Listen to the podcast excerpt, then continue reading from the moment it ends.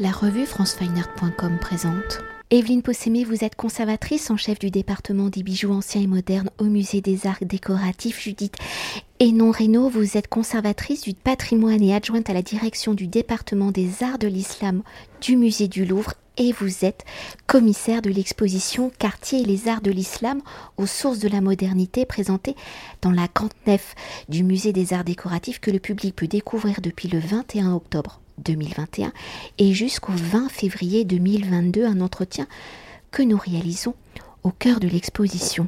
Alors, mettant en lumière le processus de création de l'une des grandes maisons de joaillerie et plus particulièrement des influences des arts de l'islam sur la production de bijoux et d'objets précieux du début du vingtième siècle à nos jours à travers plus de cinq cents pièces, bijoux et objets de la maison Cartier, chefs-d'œuvre de l'art islamique, dessins, livres, photographies, documents d'archives et en s'articulant en deux grands axes avec l'origine et l'intérêt pour les arts de l'architecture de l'islam dans le contexte parisien et le second axe avec un répertoire de formes inspirées par les arts de l'islam. L'exposition Cartier et les arts de l'islam aux sources de la modernité a pour volonté de décrypter les mécanismes, la naissance et l'identité de la maison Cartier.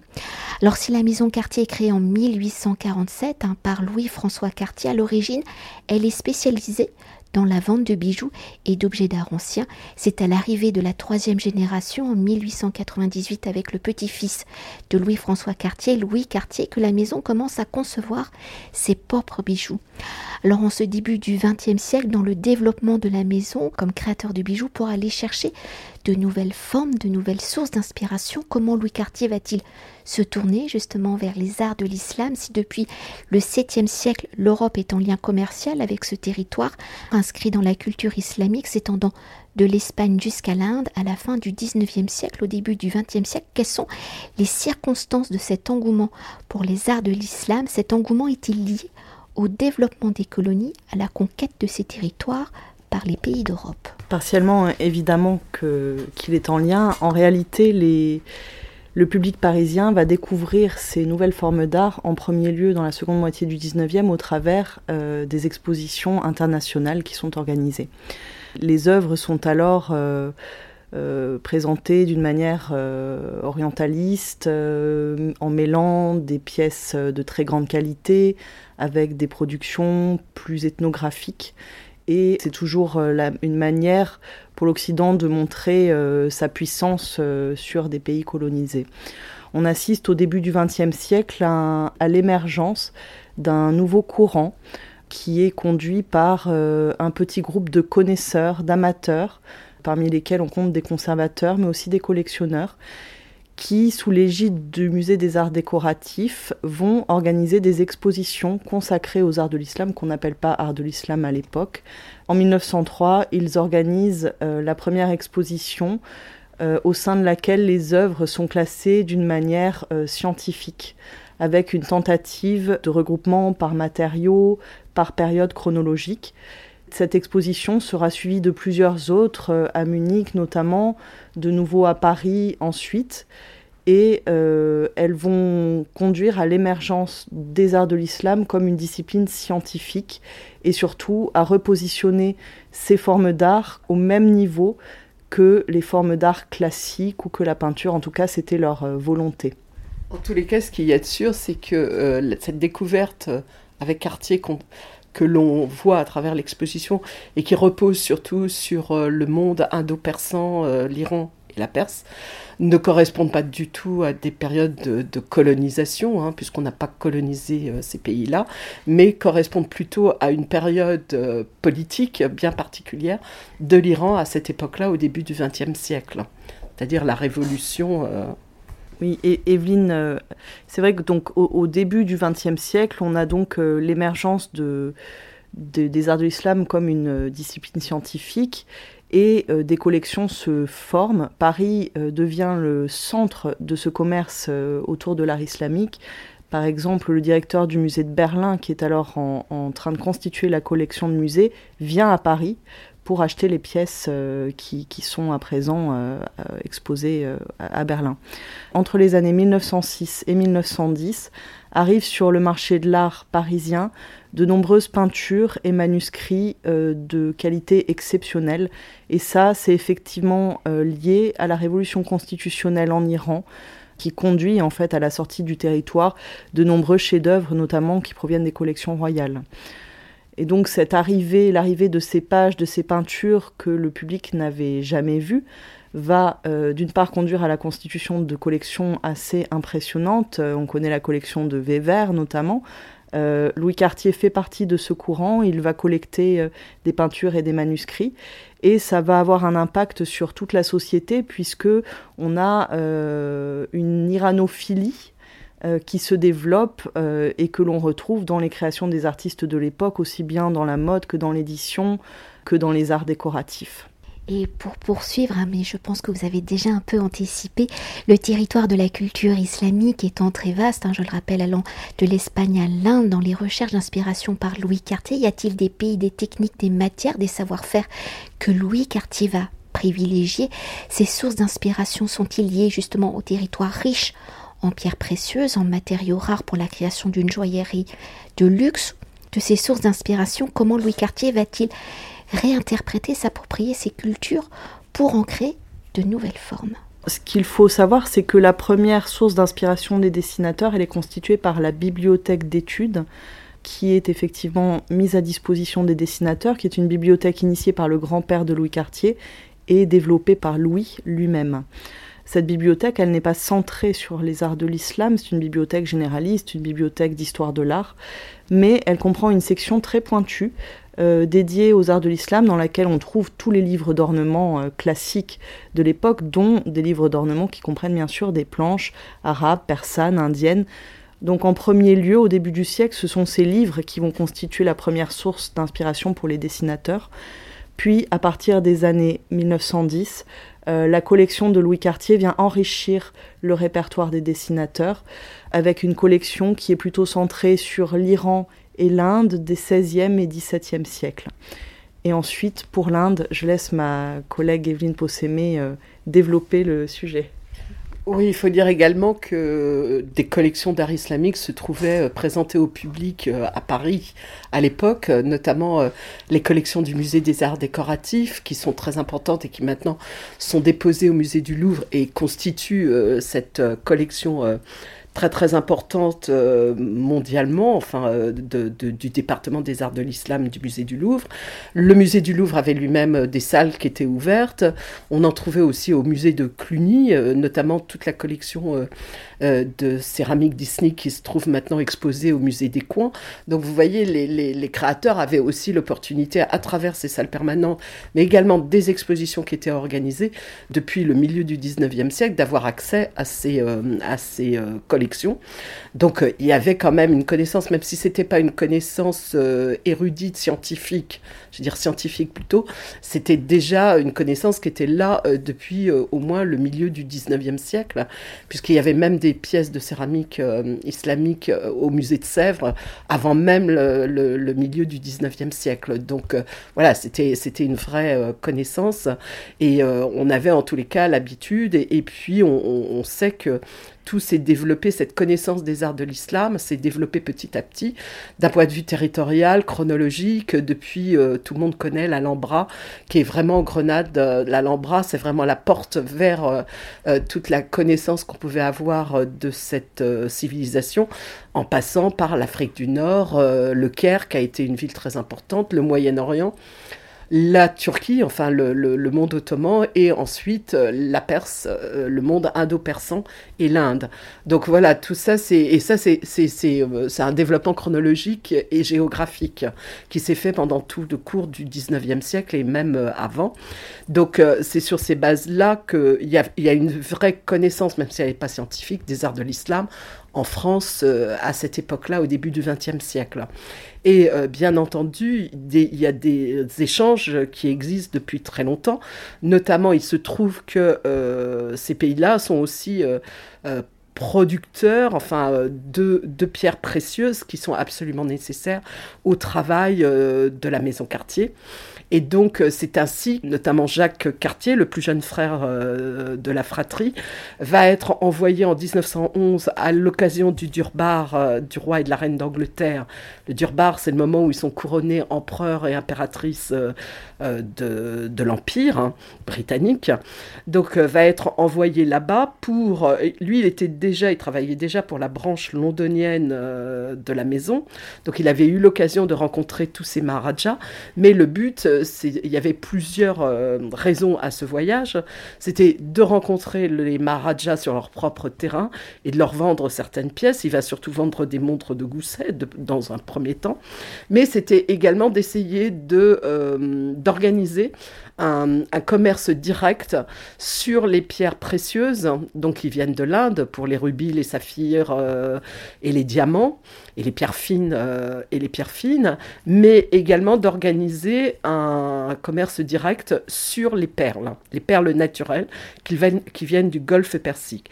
Et jusqu'à cette époque-là, euh, le commerce des perles était entre les mains des Indiens.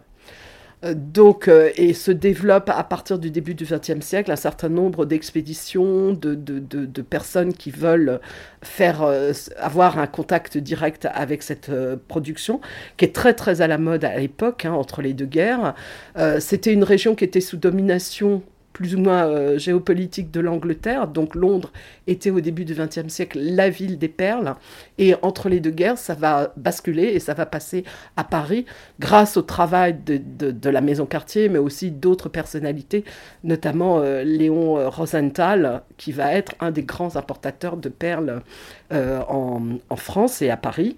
Donc il y, y a tout un contexte comme ça qui est lié au commerce des pierres et, et à la production, avec... quelque chose qui est assez exceptionnel, qui, une autre pierre qui, elle, par contre, va, va voyager d'ouest en est. Elle va faire, euh, depuis euh, le XVIe siècle, elle fait euh, un périple à contre-courant, si on peut dire. Ce sont les émeraudes de Colombie, les exceptionnelles émeraudes de Colombie, dont, dont le, l'éclat et la couleur euh, sont euh, uniques. Et qui fait que, comme c'est le vert, vert de l'islam, vert du paradis, donc c'est une pierre et une couleur très importante pour le monde euh, islamique. Et euh, les pierres vont euh, permettre, être une monnaie d'échange, puisque les émeraudes vont être échangées contre les perles du golfe Persique, d'où des trésors comme le trésor d'émeraude de Topkapi euh, que, que l'on connaît au Moyen-Orient, et également euh, vont être échangés contre les pierres précieuses en Inde. Et au début du XXe siècle, quand tous ces joailliers arrivent euh, et rencontrent les maharajas, visitent leurs trésors, ils découvrent toutes ces émeraudes qui ont été euh, euh, collectionnées sous les Moghols, enfin depuis euh, très longtemps, depuis le XVIe siècle en fait, et qui ont été sculptées, euh, travaillées, euh, Par, euh, par les bijoutiers, euh, les joailliers moghols, et qui se retrouvent encore au début du XXe siècle dans les trésors des maharajas.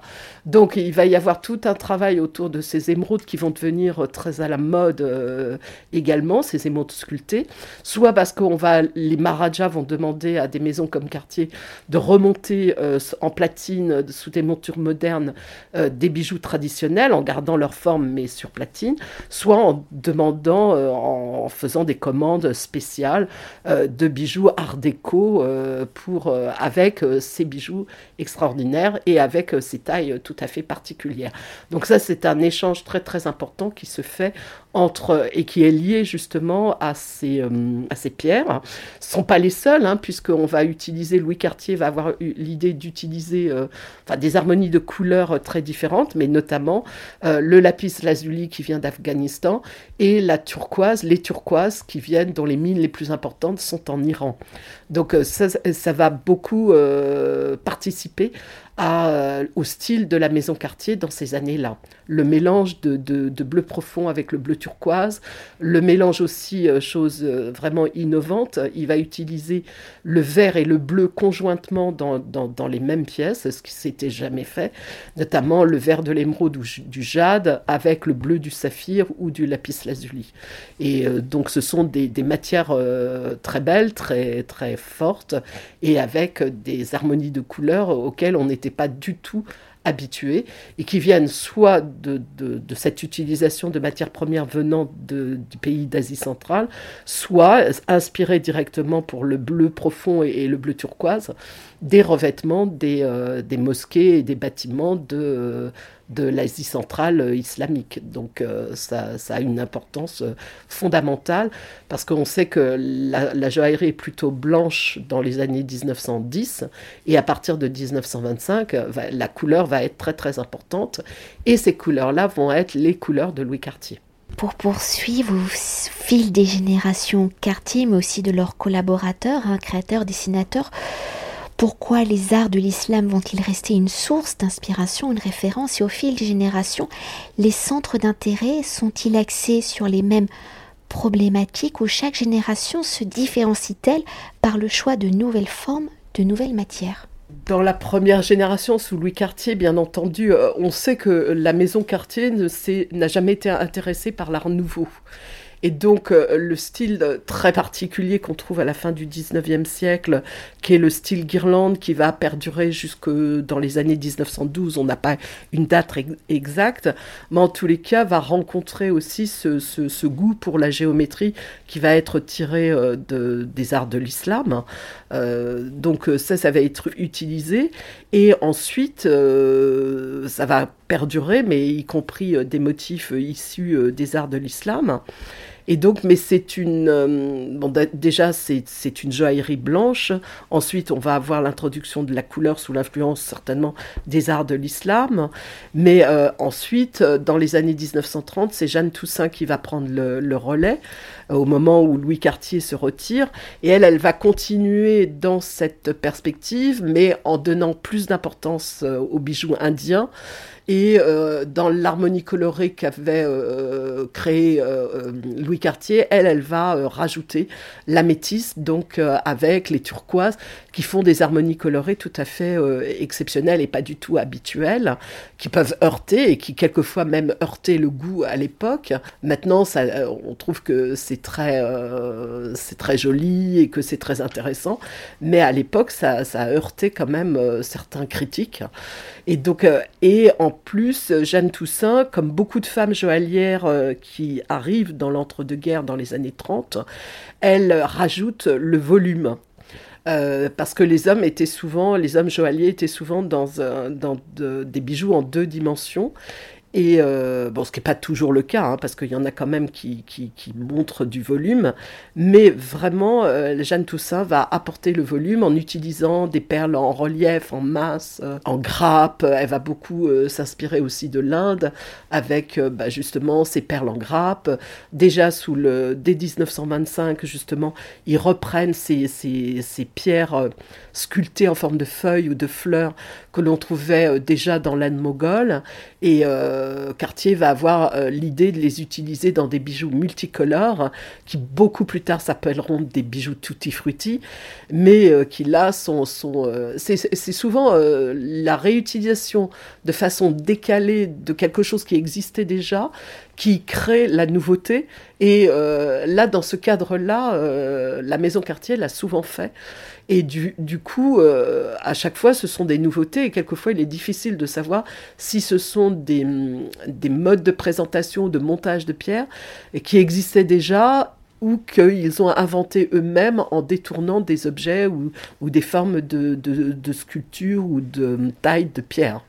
Pour poursuivre et pour mieux appréhender les différentes sources d'inspiration des créateurs hein, de la maison Cartier, pour retranscrire cette histoire, comment avez-vous articulé l'exposition ? Comment les objets issus des cultures de l'islam, les documentations accumulées dans les ateliers de création de la maison Cartier et les créations de la maison Cartier cohabitent-elles et dialoguent-elles ?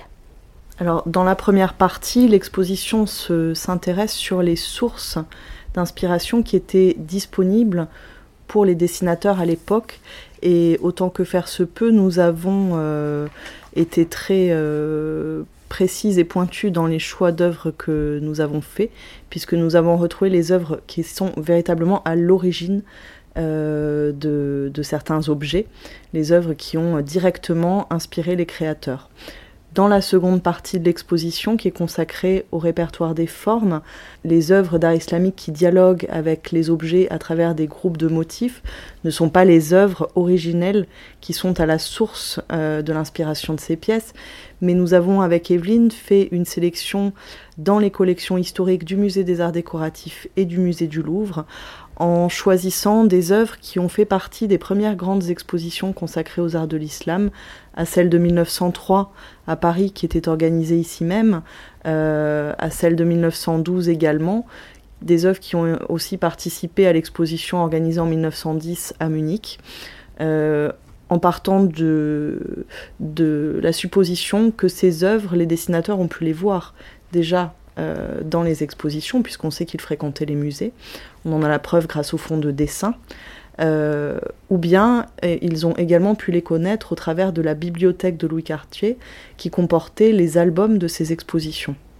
Et peut-être pour conclure notre entretien, peut-on s'attarder, alors vous êtes deux, donc ce sera peut-être deux pièces, sur une pièce de la maison Cartier, en nous la décrivant, pouvez-vous nous expliquer quelles sont peut-être les sources d'inspiration issues donc des cultures de l'islam et comment les formes initiales ont-elles été réinterprétées? C'est toujours une question difficile de choisir une pièce parmi toutes celles que, que nous avons choisies, parce qu'elles ont toute une histoire, elles ont tout un rapport avec cette, cette exposition.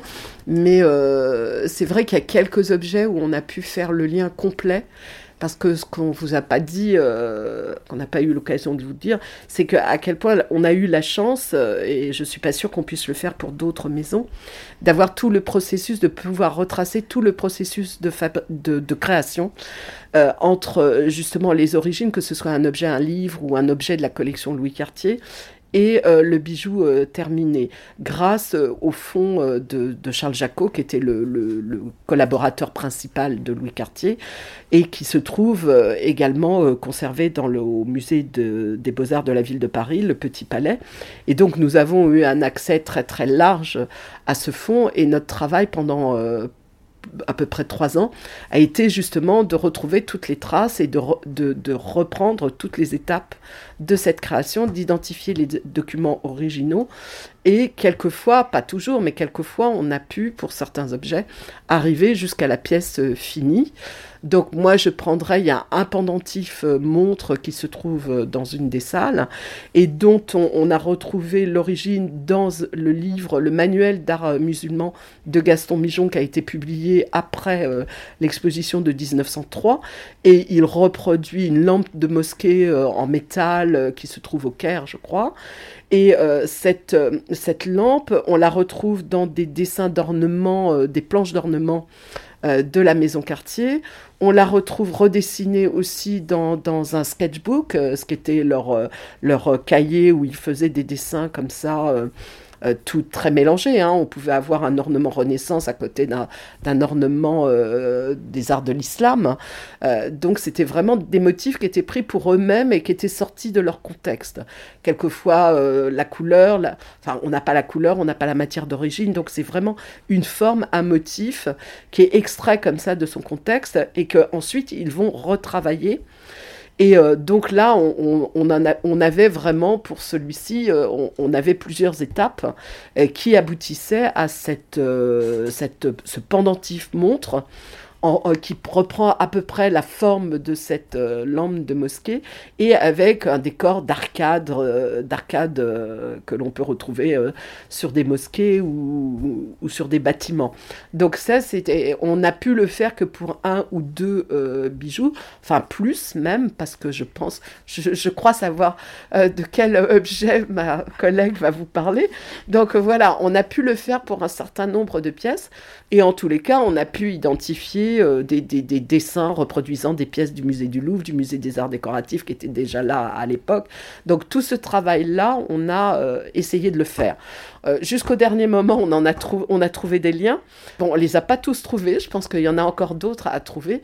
Mais bon, là, l'exposition est, est assez euh, chargée. Euh, on n'avait plus besoin de nouveaux exemples. Mais en tous les cas, là, c'était intéressant de temps en temps de pouvoir lier directement l'objet et la pièce finie. Mais c'est pas pas arrivé si souvent que cela. Euh, donc euh, je laisse euh, ma collègue vous parler de, d'une autre pièce. Et sans surprise pour Evelyne, moi, moi je, j'adore le, le petit nécessaire qui se trouve dans l'entrée, sur lequel on, une des premières pièces que l'on découvre lorsqu'on monte l'escalier du, du musée pour accéder à l'exposition, qui est un nécessaire avec un fond de marqueterie de nacre, euh, un entourage de perles et de la turquoise, et qui est un objet pour lequel on a retrouvé euh, la source d'inspiration originelle grâce aux riches fonds euh, des archives conservées euh, par euh, la maison Cartier. Euh, nous avons trouvé un négatif sur plaque de verre qui présentait la photo d'un fragment de coffret ou d'un boîtier de miroir, on ne sait pas trop, euh, une pièce en marqueterie euh, iranienne du dix-neuvième siècle, qui a servi de source d'inspiration pour sa composition euh, à ce nécessaire. Et ce qui est effectivement très intéressant, Evelyne l'a souligné, c'est que dans le fonds Jacot, on a retrouvé les dessins euh, intermédiaires euh, où, où on, on, on, on voit, on devine Charles Jacot en train de, voilà, de partir du motif du coffret. Il réalise d'ailleurs une empreinte réalisée directement sur l'objet du médaillon central avec les fleurons qu'on retrouve un petit peu modifié dans le nécessaire, et on a toutes les étapes de la création, les esquisses jusqu'à des dessins euh, mis en couleur, et, euh, et la pièce, on la connaît, elle est magnifique. Merci beaucoup. Cet entretien a été réalisé par france fine art point com.